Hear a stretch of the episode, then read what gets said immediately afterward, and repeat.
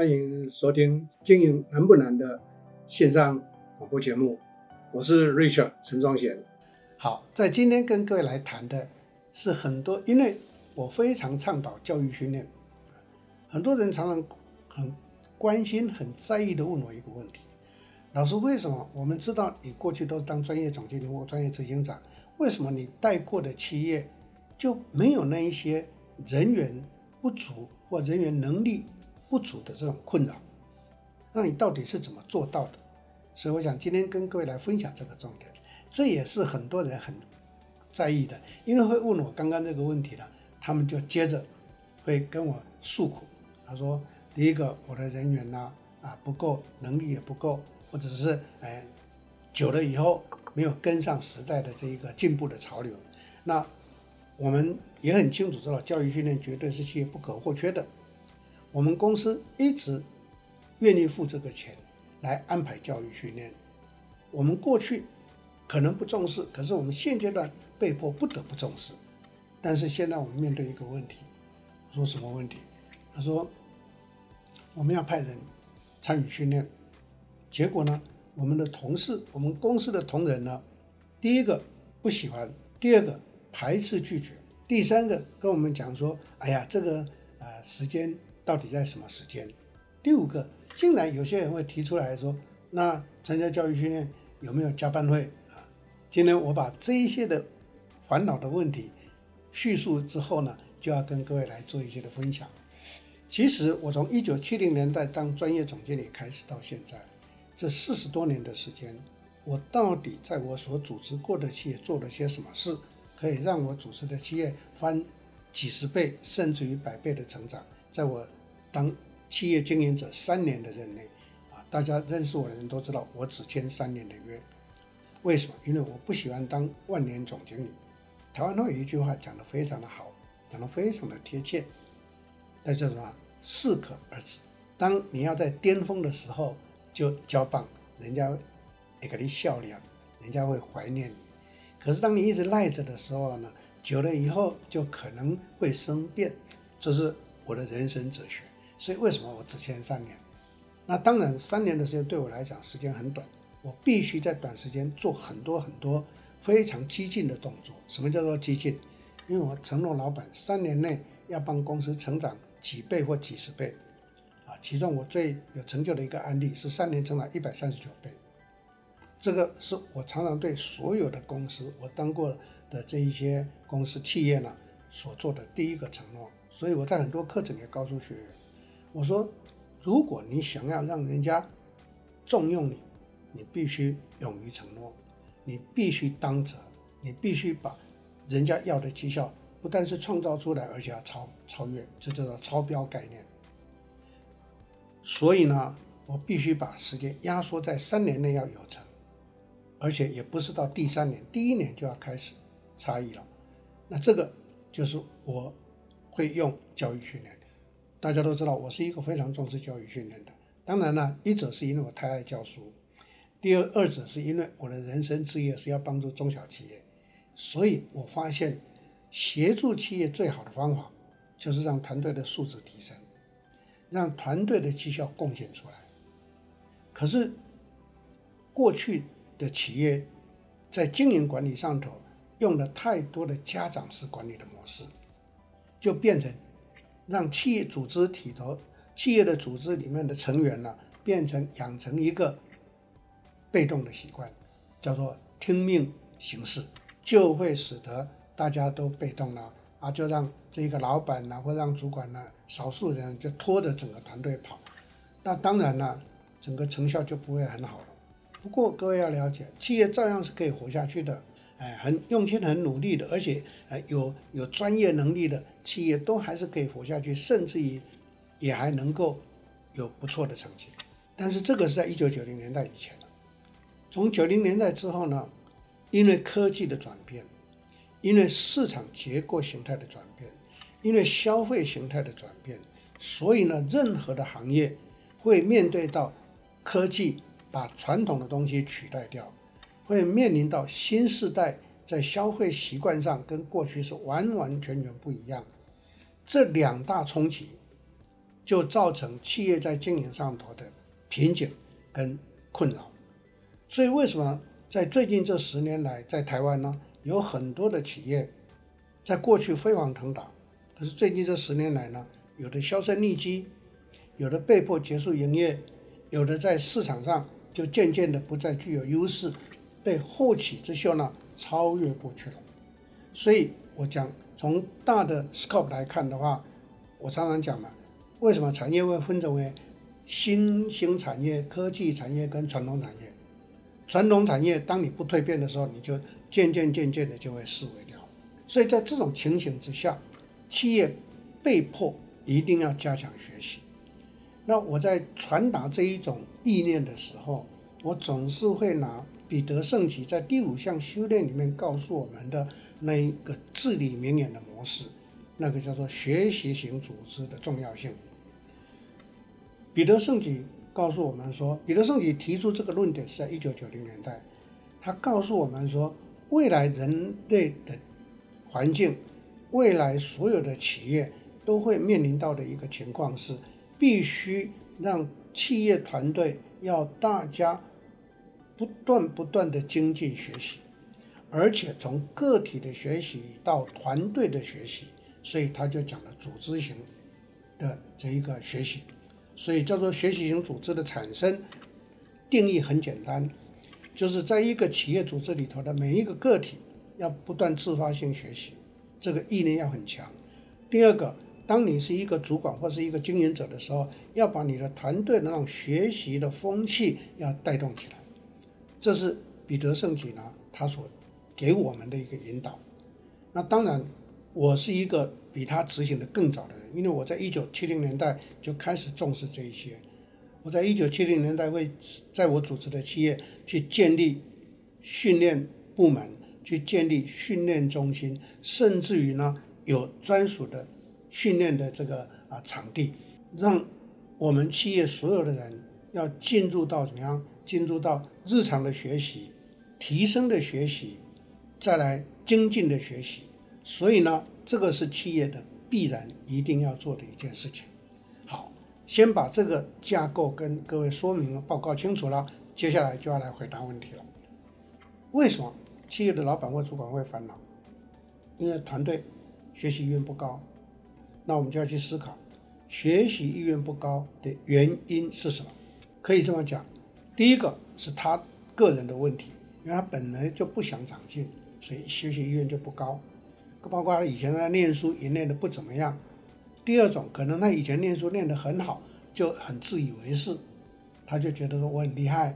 哎，这个社会上有一些自认为很厉害的人，学习意愿就不高了。但是跟各位包括这一些人，久而久之就被淘汰了。为什么？刚刚前头我提到，科技改变一切，整个市场的趋势跟市场的环境在快速改变，所以你知识很高，你能力很强是对的，可是那是你的自过学习过去的方法，以及在过去的环境之中的一个累积。当你面对到新的时候就不适用了，所以任何人都要不断的精进去学习啊。所以个体的情况是这样。如果从一个总体的角度来看的话，就是企业团队了。那问题就出在企业的老板或主管，因为有些企业老板或主管跟个体的情况是一样。第一个不想学，第二个自认为自己很厉害，所以个体跟总体呢，其实道理是相同的。第一个不学，第二个自认为很厉害啊，我这样就可以了。我曾经碰过好多的案例，有这一种现象的企业，我就不会去强迫他。我只是建议他引导他，但是他们在原地踏步的一段时间，超顶多不会超过三年，就会主动跑来跟我讲了。他说：“老师，我发现呢，整个变化太大了，我这些呢方法就完全不可行的。”我说：“本来就是啊，现在是快速在改变的时代啊。”他说：“那怎么办？”我说：“赶快做一些教育训练的工作。”所以他们就立刻的接收跟转变，这个是一个现象。好。那我们要来谈的是，面对到这一种，我们先不谈个体也好，总体也好，在面对到学习意愿不高，面对到排斥或者是拒绝学习的这种情况，那我们身为一个企业的经营者或主管，该怎么样来引导呢？在这边提供给各位四个方法。第一个，这是我用过的，非常有效，所以我敢跟各位分享报告。第一个，在企业体里面要建立我们的职业发展系统。职业发展体系的意思是让一个新进的人员从一个基层，他经过什么样的过程，他可以达到主管或者高阶的位置。意思就是说，把他个人的生涯跟他在职场里面的发展结合在一起，这个叫做职业发展。这是我在一九八六年所设计出来的一个一个训练的模式，这个 business model。现在呢，劳动部的 TTQS 就采用我这个模式了。意思就是，企业绝对不会只是为训练而训练，这个训练都是为了这一个人的未来或对企业的带来的帮助是什么而去做的。所以，第一个动作要做职业发展的体系的建立。第二个，我们在企业里头要做四个重点。任何新人进来，即使他是主管也一样，进到我们公司都是新人，一定要做职前教育，让他们来认识公司，才会产生对公司了解，才是向心嘛。第二个。要做 OST，什么叫做 OST？On-site training，在位训练，就是每一个主管每天都要做五分钟的 training，五分钟的训练。这个训练呢是做问题的排除的应对措施，所以五分钟就够了。一个一个状况，一个问题该怎么去解决？很简单。第三个要去做 OJT，这个就是企业在公司内部 on-job training 是公司内部。我的方法，我的倡导是每个礼拜每一个部门一定要对部署跟团队做一次的训练，时间一个钟头。因此这个时候就会有一个主题去谈，所以主管一定要规划，在我的功能组织里头，我应该要给予我的团队什么样的这个基本的认知或新的认知，主管要负这个责任。好，第二个 OJT 叫做 Off the Job Training，离离开公司。离开办公室所接受的训练，那这个俗称叫做外训，就不是内训了，派外训。那外训多半在这一个中小企业比较多，为什么？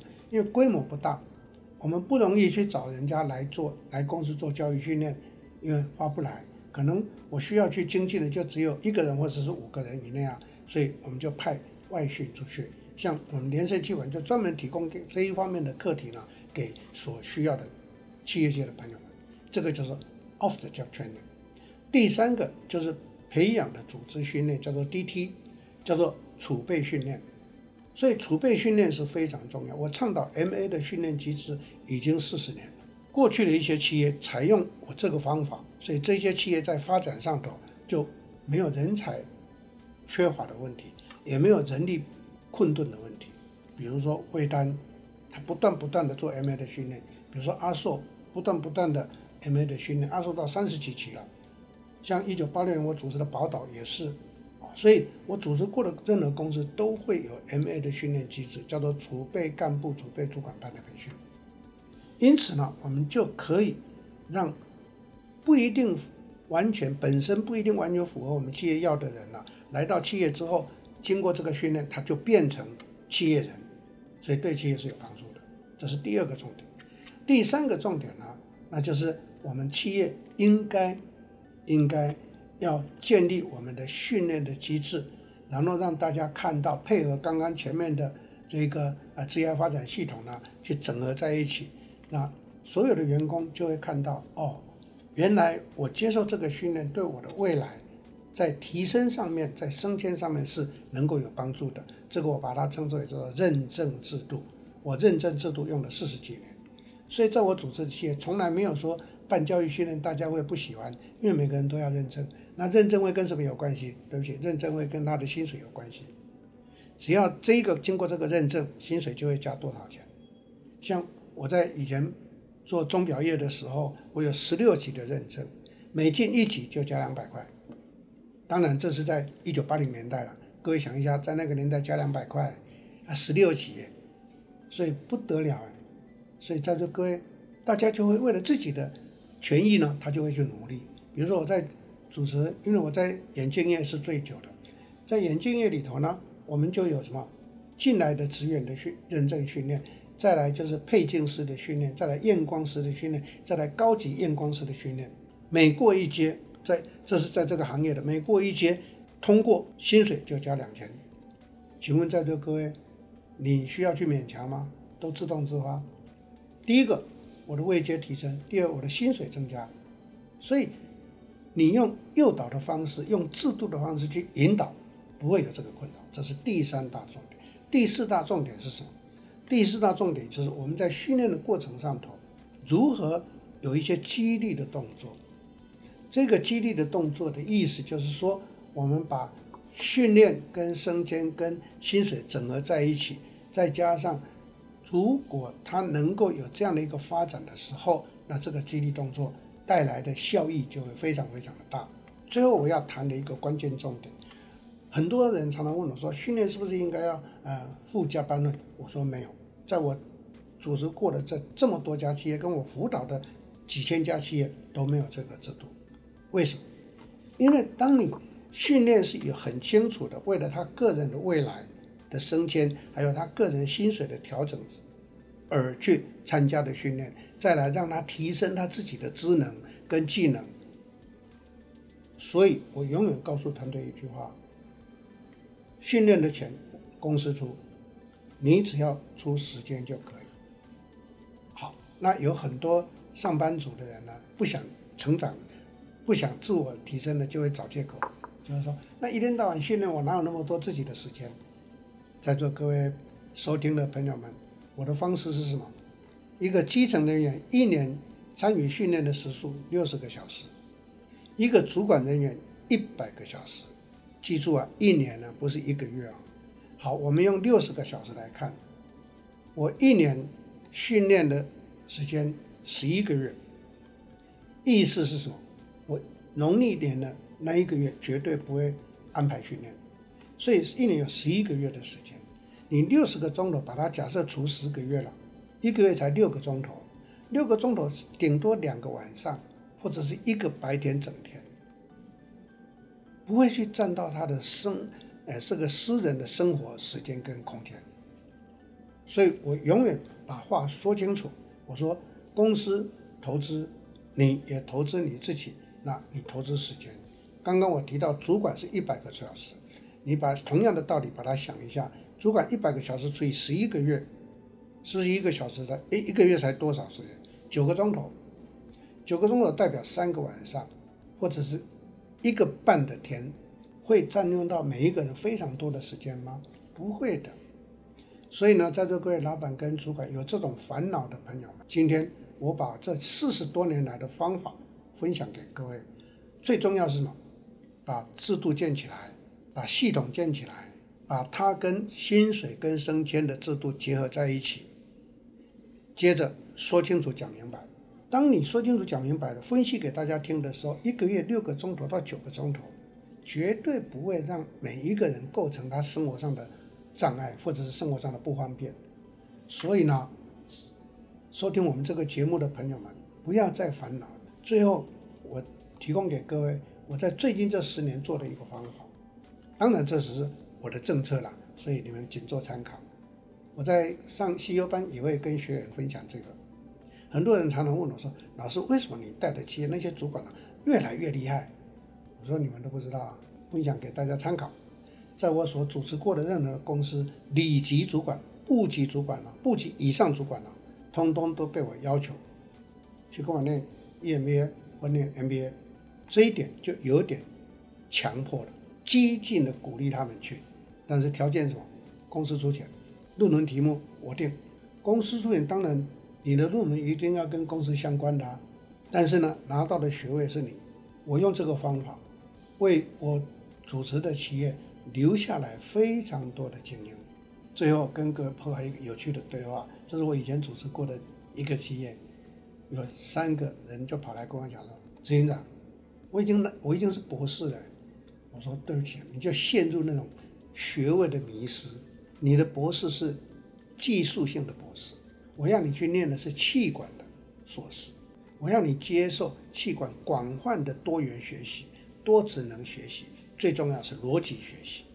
你在技术上非常厉害，可是当你要去经营的时候，你那个逻辑思维就不够了。所以呢，对你是会有帮助的。当我这样一说明的时候，他们都认同。所以这是今天利用这个时段分享给各位一个参考，也是最近这一段时间大家很关心的，所以就把它整理成一个题目跟大家报告。谢谢大家的收听，我们下一次再会。感谢正能集团的赞助，让我们节目能够顺利的。